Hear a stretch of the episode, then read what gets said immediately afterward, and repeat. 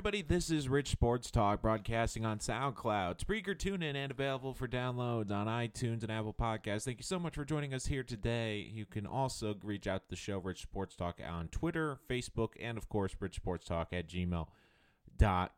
So, we've been doing a lot of great segments, but one of the things I've done on the show before is I've talked about uh, either relocation of teams and defunct teams. So today we're going to talk a little bit about relocation, and it's a perfect time to do this with the upcoming Super Bowl.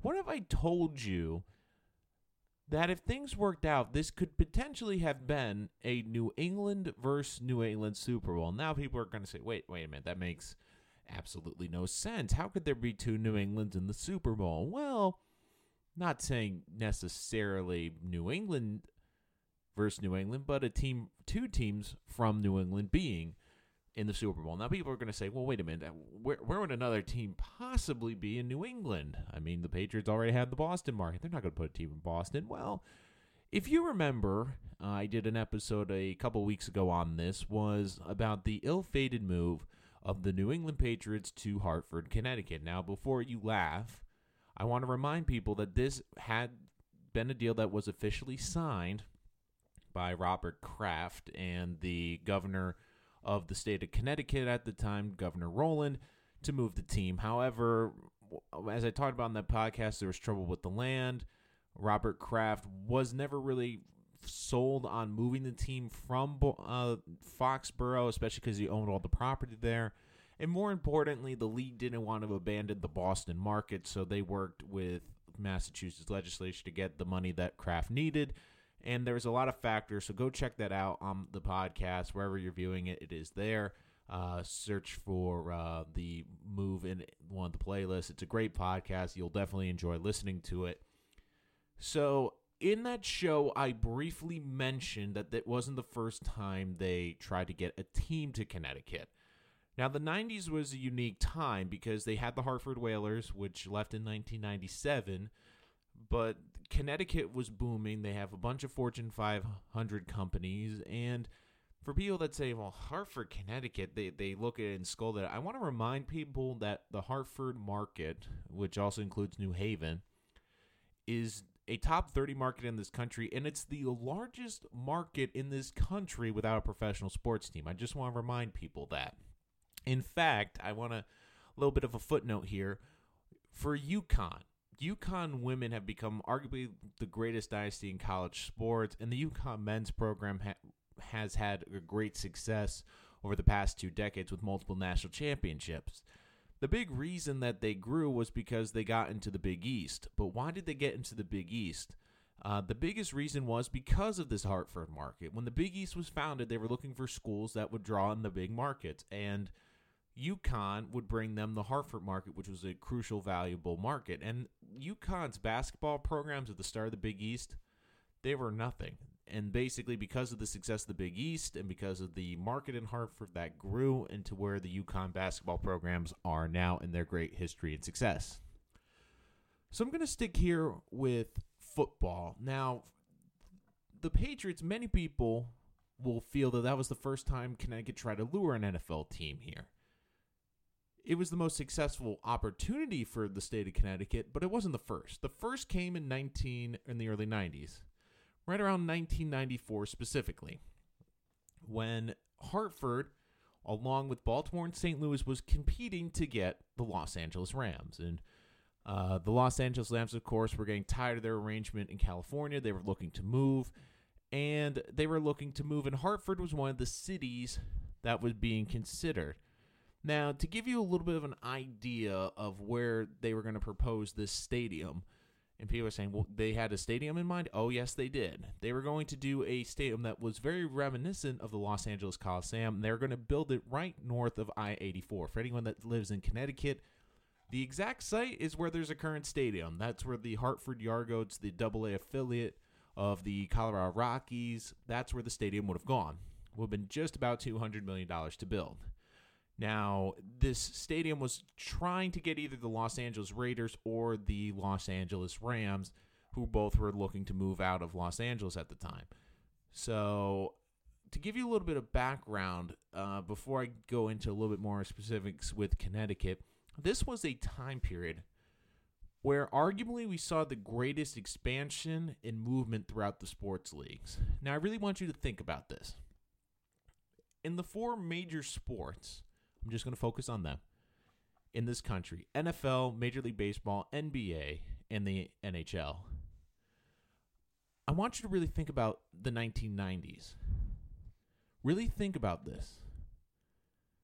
How many expansion teams or teams moved in your league during that time period? There was multiple movements in each league, and also there was a lot of expansion franchises. Maybe not so much in the NFL, but in the NBA, in the NHL, in Major League Baseball, this was a great expansion period. Why? Partially because the economy was booming in the 1990s and these smaller markets could afford to build a stadium to try to lure a team or get an expansion team and pay fees. And it was also a great revenue source. As we're starting to see with the NHL, as I've touched on their Seattle expansion, why I think you're going to see them get to 34 teams. That's another episode about the NHL in Seattle you can listen to.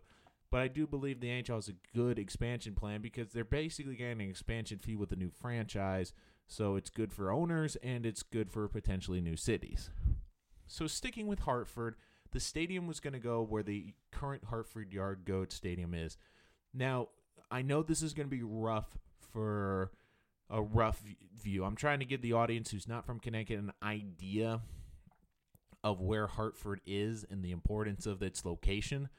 So I know this isn't exact people from Connecticut, but I'm giving people the best idea. So Hartford is roughly located right in the middle of the state, a little bit northern. It's about 30 miles, uh, 30 minutes, sorry, south of Springfield, Massachusetts. So it's right near the border. But the big part about Hartford, which makes it very convenient, is the intersection of I 84 and I 91 which I 91 is the main highway from the southern point of the state to up north, it runs all the way to Canada, and I 84 goes all the way out west, but basically crosses across the state. So basically, you have the north and south highway, major highway, and the east west major highway, and they both intersect at this point in Hartford, where the capital is, but more importantly, where the stadium was going to go. So that's a very general term of where the stadium was going to go, but I think you get what my what the idea is. So, people are saying they really were looking to try to get football to Connecticut. Well, as I touched about on the Patriot podcast, there was a very strong group that was looking to bring football here and actually try to purchase the New England Patriots in 1994, but that ultimately was purchased by Robert Kraft. So, people are saying, oh, they weren't that serious. Oh, yeah, they were. They were. So, the group that was trying to bring football here. There was a group of four people. And I'd say they were pretty influential. Hall of Famer Walter Payton, who actually even came to the Capitol uh, to talk about a football, the football plan for bringing a team here, and people in the Capitol were blown away by how great he was in the state capitol. But in his group, the head of the group was, of course, legendary actor Paul Newman of Westport who wanted to have his own team in the state of Connecticut, or at least football in his home state, along with author Tom Clancy and actor Tom Selleck. So they were competing against St. Louis and Baltimore to try to lure some teams at this time. They tried to get the Patriots. That deal fell through. So they were one of the finalists, and one of the big things was they were looking to build the stadium right next to I 84 and even Governor Lowell P. Weicker at the time was negotiating to build the stadium, and they had all the plans set up. Uh, they were ready to go, but then the Rams decided to go to St. Louis. So they were a serious contender. They were one of the top three teams to lure a football team, and it eventually led to the state pursuing the Patriots, and they did technically get the Patriots because the Patriots agreed to come here but once again, I'm going to skip all the information about that because we've already done a podcast on that. But this was this was a serious group, and they were serious about bringing a team to Hartford at a time where you saw a lot of expansion and relocation within the sports world. So it made a lot of sense. And this was an untapped market, like I said, a top 30 Nielsen market.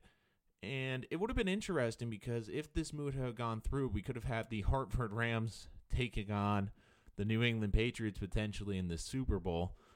But this was this would have been, I think, the biggest reason why the NFL didn't go through this move. And the reason it was hard was because this would have been a transcontinental move, really would have thrown a lot of the conferences out of whack.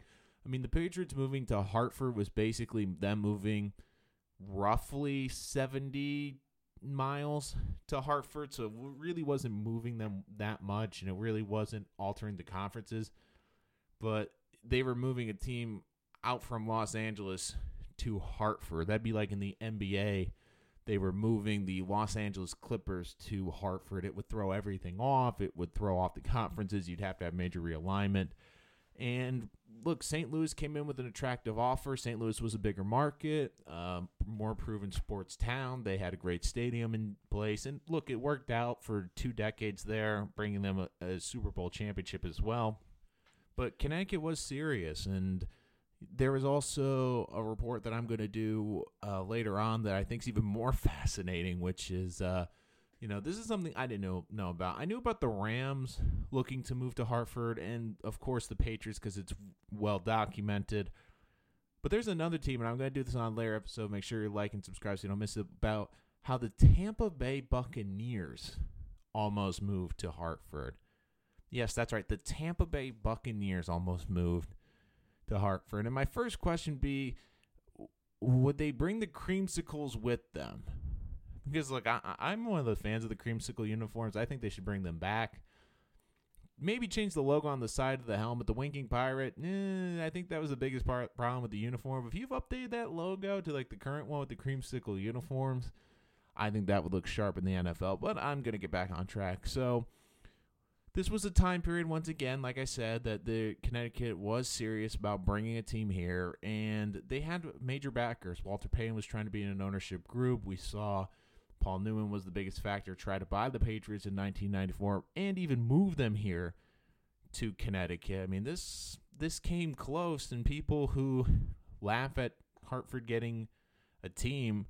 I mean, the Patriot season tickets sold in minutes in 1998, 1999 when they announced they were coming here. There's a and this was a state that was willing to give the Patriots a great deal. I once again I gave all the informations in that podcast. But uh, do I ever think the NFL will come here? I do think they could host a major league team at a different sport, not the NA, uh, uh, uh, not the NFL, maybe the NHL again, especially with the expansion. But this was a very interesting story. Especially, it's a great one to talk about because it's one of those unknown stories or stories that really hasn't been talked about because it didn't go come through fruition.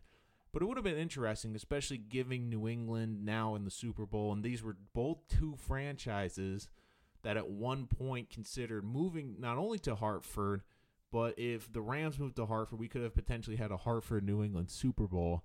So I found that fascinating that these two have that connection. Everyone talks about the connection between Super Bowl the first Super Bowl Tom Brady won and Kurt Warner, but the fact that both of these teams considered moving to Hartford and strongly considered moving to Hartford, Connecticut is an interesting footnote that I don't think a lot of people will talk about. It's not going to be a storyline in the game, but something I found truly fascinating and is one of those underrated stories that I think we we really should talk about and it, it's fascinating because you look at could you imagine Hartford versus New England in the Super Bowl? And this is a connection. We always look for connections between teams, and these were two teams that at one time considered moving to Hartford, Connecticut to play their NFL games. That's going to do it for this episode of Rich Sports Talk. Thank you so much for joining us here today. Remember, you can like and subscribe so you don't miss anything on the latest podcast. Once again, you can reach out to us, richsportstalk at gmail.com. If you have a location, especially expansion, I love talking expansion, moving teams, former teams. You have a team you'd like me to talk about, make sure to reach out to me. I will get to it at richsportstalk at gmail.com or, of course, Rich Sports Talk on Twitter.